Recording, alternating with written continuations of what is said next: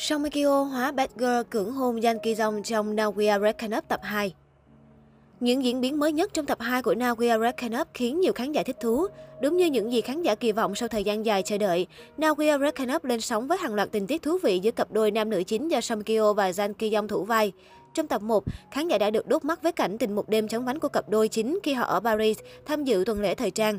Cụ thể trong tập 1, mối quan hệ của cặp đôi chính Young Song Hye Kyo và Jae-guk Jang Ki Yong được hé lộ phần nào.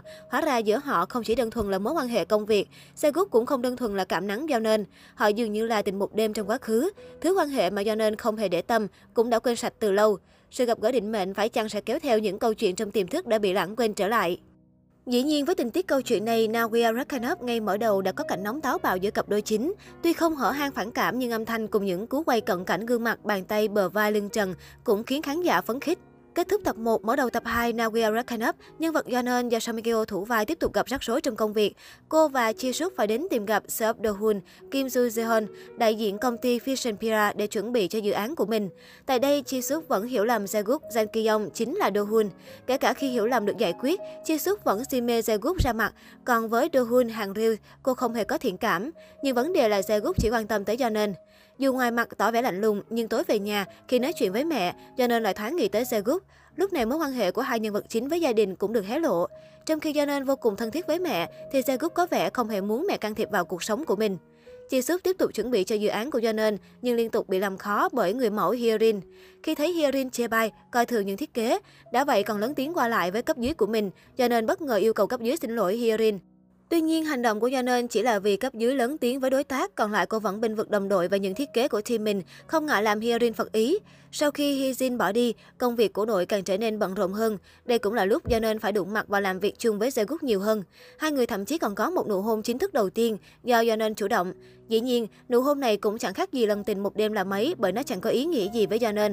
Sau đó, khi Jae-guk muốn đòi lại công bằng bằng một nụ hôn khác, Yeon lập tức từ chối.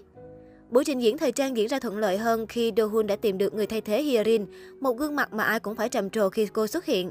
Jae-guk lại không thể tham gia sự kiện này vì sự ra đi của người thân.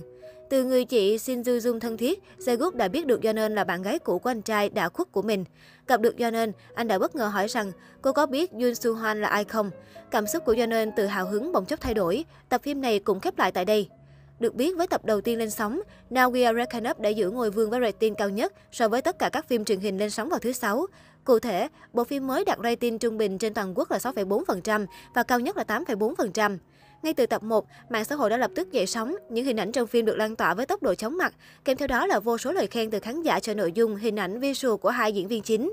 Một số bình luận của khán giả, mấy anh bắt bướm bắt hoa gì đó ở Nevertheless sách dép mà chạy theo chế về độ best, tình một đêm xong không cần hỏi tên luôn trời.